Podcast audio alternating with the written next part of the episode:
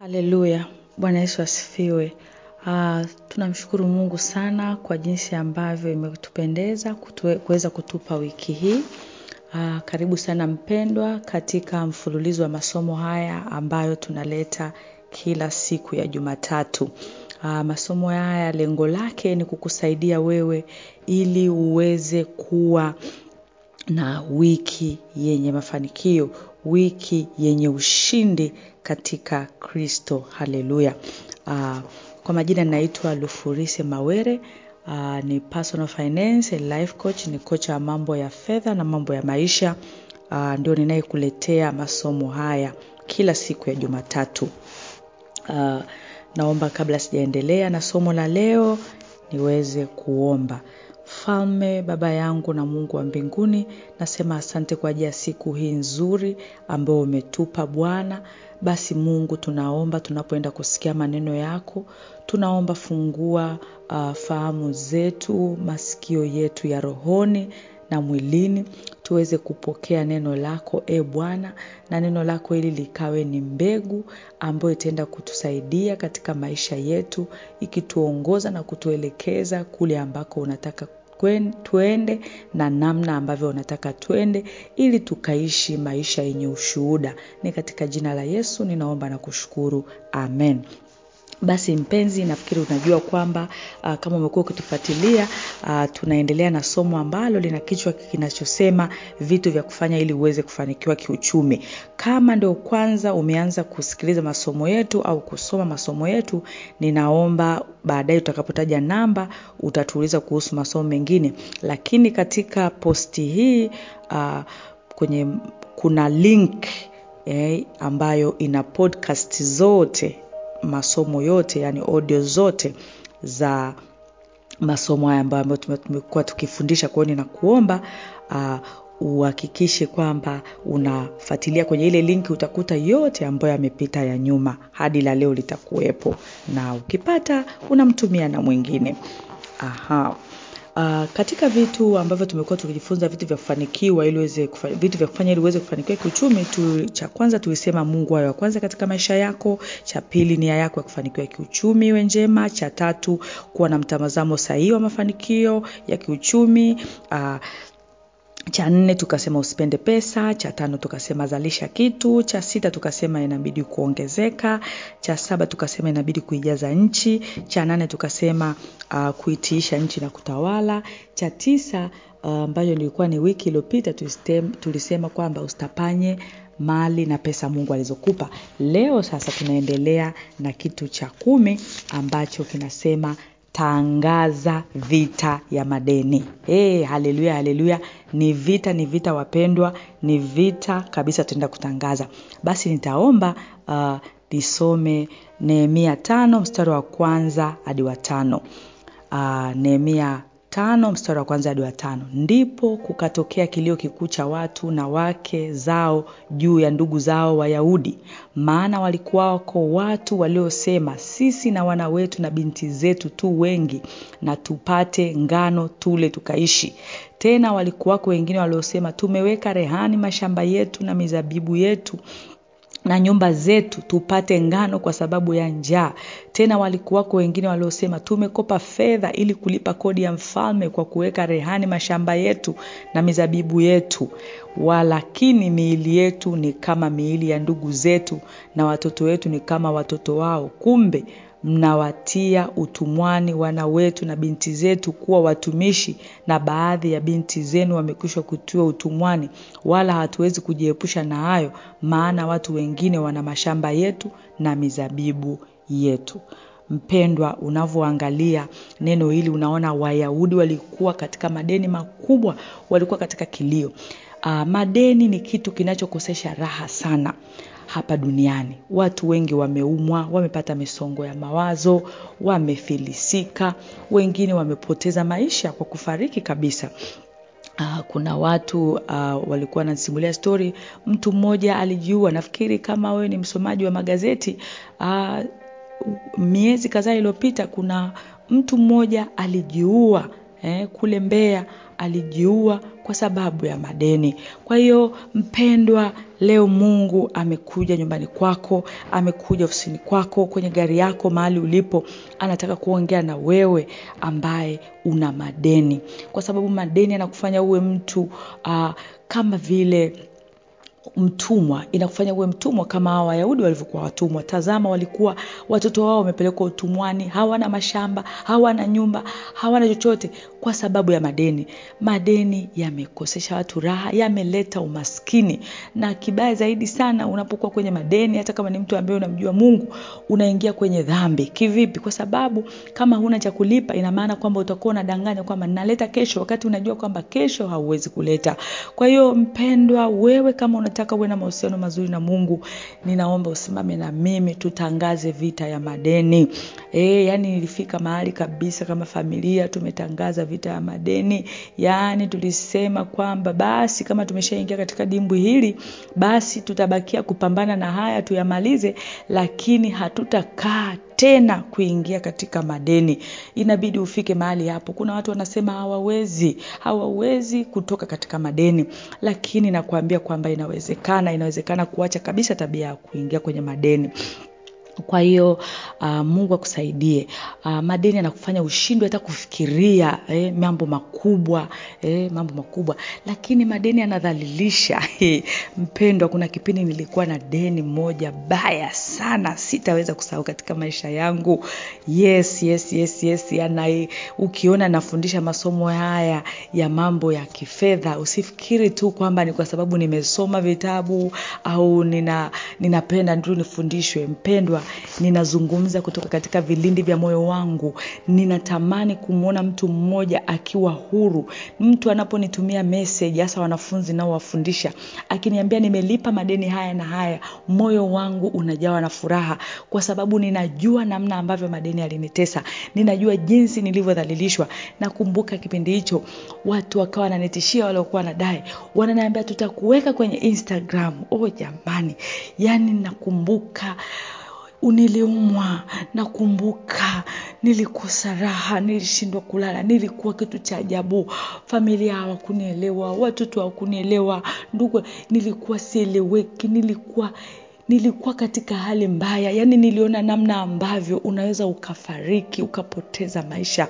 Ndio maana leo niko hapa kuongea na mtu mmoja ambaye unapita kwenye madeni kuja kukuambia mpendwa ebu tangaza vita ishia hapo hapo. Maanake kuna ile tabia unachukua deni hapa unaenda kulipa hapa. Mpendwa leo ifie hapo bakia na hizi aibu hizi bakia na hii bakia na hiyo ulionayo. Lakini leo tusimame mimi na wewe kwa pamoja mpendwa. Niko hapa nafanya na wewe. Nishakuwa mahali ulipo nimekuja kusimama na wewe. Tutangaze vita ya madeni eh? Hiyo aibu lazima uondoke mimi siku hizi hashtag ambayo niliweka ni kwamba this shame must go. Aibu hii lazima iondoke. Na mpendwa kama unamwamini mungu utaona akishusha mlima mmoja wa madeni hadi mwingine. Mungu ni mwaminifu mpendwa. Haijalishi unadaiwa mamilioni mangapi. Watu mtu mmoja akanipigia simu akilia e, dada nisaidie nasikia kufa nakufa dada nakufa. Unakufa kwa nini mpendwa wangu? E, nadaiwa nadaiwa kila mahali nadaiwa kila mahali. Nikaambia unadaiwa jumla shingapi madeni yote? Akanaambia milioni moja. Nikaambia oh, pendwa mpendwa pole. Mungu akusaidie mungu anaweza. Nikaambia nimeona watu waki, mungu akiwatetea wakilipa mamilioni ya madeni. Hata wewe unaweza kutoka hapo. Kwa hiyo unaona huyu kwa sababu alikuwa na madeni tu ya milioni moja alikuwa anachanganyikiwa. Lakini asijue kuna wengine madeni yalikuwa mamilioni mamilioni mamia eh, lakini mungu anateremsha mzigo mmoja hadi mwingine. Na tunajua iko siku atatangaza uhuru kabisa kwa ajili ya utukufu wake. Aha. Sasa kama hapo ninaongea na wewe tayari huko kwenye kifungo cha madeni kama hawa wayahudi ambavyo walikuwa wanamlilia mtumishi nebia wanalia wanasema watu hawana hata chakula hawana nyumba. Nyumba zote wameweka rehani wameweka rehani ili wapate fedha. Hey, mashamba. Yani ina maana hawa watu wamebakia zero. Yani deni sifa yake linakubakisha sifuri. Nataka nikuambie mpendwa deni linibakisha zero. Yani deni lilitubakisha sifuri. Lilichukua kila kitu katika maisha yetu lakini halikuchukua kitu ambacho mungu alichoweka. Kwa hiyo inawezekana unaongea wewe umebakia sifuri. Nataka nikuambia wewe sio sifuri kipo kitu cha mungu alichokibakisha. Hicho ndo utakachosimama nacho na utaweza kulipa deni moja hadi lingine. Sasa twende tuone ni namna gani sasa wewe ambaye uko kwenye madeni utaweza kulipa hayo madeni. Cha kwanza kabisa hebu ongeza kipato. Inawezekana kazi unayopata sasa haiwezi tena. Hebu ongeza kipato. Ondoka katika hali ya kujiona huko juu. Anza kufanya vibiashara vidogo. E, inawezekana ni boss lady. Inawezekana ni, ni boss baba. E, unanisikiliza. Hebu ongeza kipato. Fanya kitu kingine eh, fanya biashara hizi ndogo ndogo ili upate angalau pesa ambayo itakusaidia eh, katika labda huku kula afu nyingine inakusaidia kulipa madeni madogo madogo alafu taratibu kwa sababu ukianza kupata ile akili ikianza kutulia utaanza kufikiria vitu vikubwa ambavyo vitu vikubwa vitakusaidia sasa uweze kushusha yale madeni makubwa. Kwa hiyo ninakuomba sana tafuta vibiashara vidogo mambo ya kuona tena aibu watu watakuonaje wamesha wamesha kuona wamesha kuona ufai wamesha kuona takataka wamesha kuona kila kitu washakutangaza kila mahali. Yes kubali aibu ya muda e, mungu analisafisha jina lako. Wewe simama sasa anza kufanya kitu. Kama umeajiriwa hakikisha usi, usiwe na kipato kimoja kwa sababu hauwezi kuchomoka hapo kwa hali ya kipato ulichonacho sasa. Namwombe mungu. Mungu atakupa aidia namna gani unachomoka. Lakini hebu tazama ndani ya nyumba yako kuna vitu gani ambavyo unavyo ambavyo uvihitaji? Inawezekana una friji mbili lakini una madeni kila kona. Friji mbili za nini? Uza hiyo friji. Una magari mawili. Uza uza hilo gari tena inawezekana uza yote mm, mpendwa. Ilifika mahali sisi magari yote ilibidi yaondoke.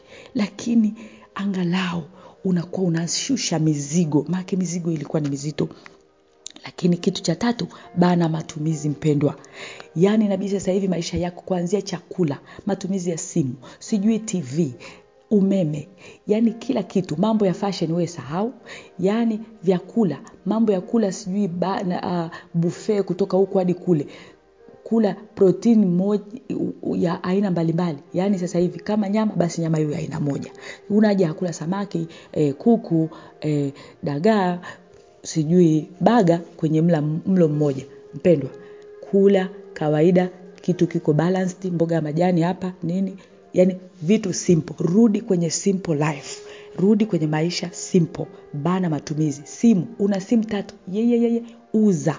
Uza uza simu hizo mbili baki na simu moja mpendwa. Mm? alafu sasa unapobana hayo matumizi lipa. Anza kulipa yale madogo eh, kwa sababu unajua kipato kitakuwa hakipo cha kuweza kulipa yale makubwa.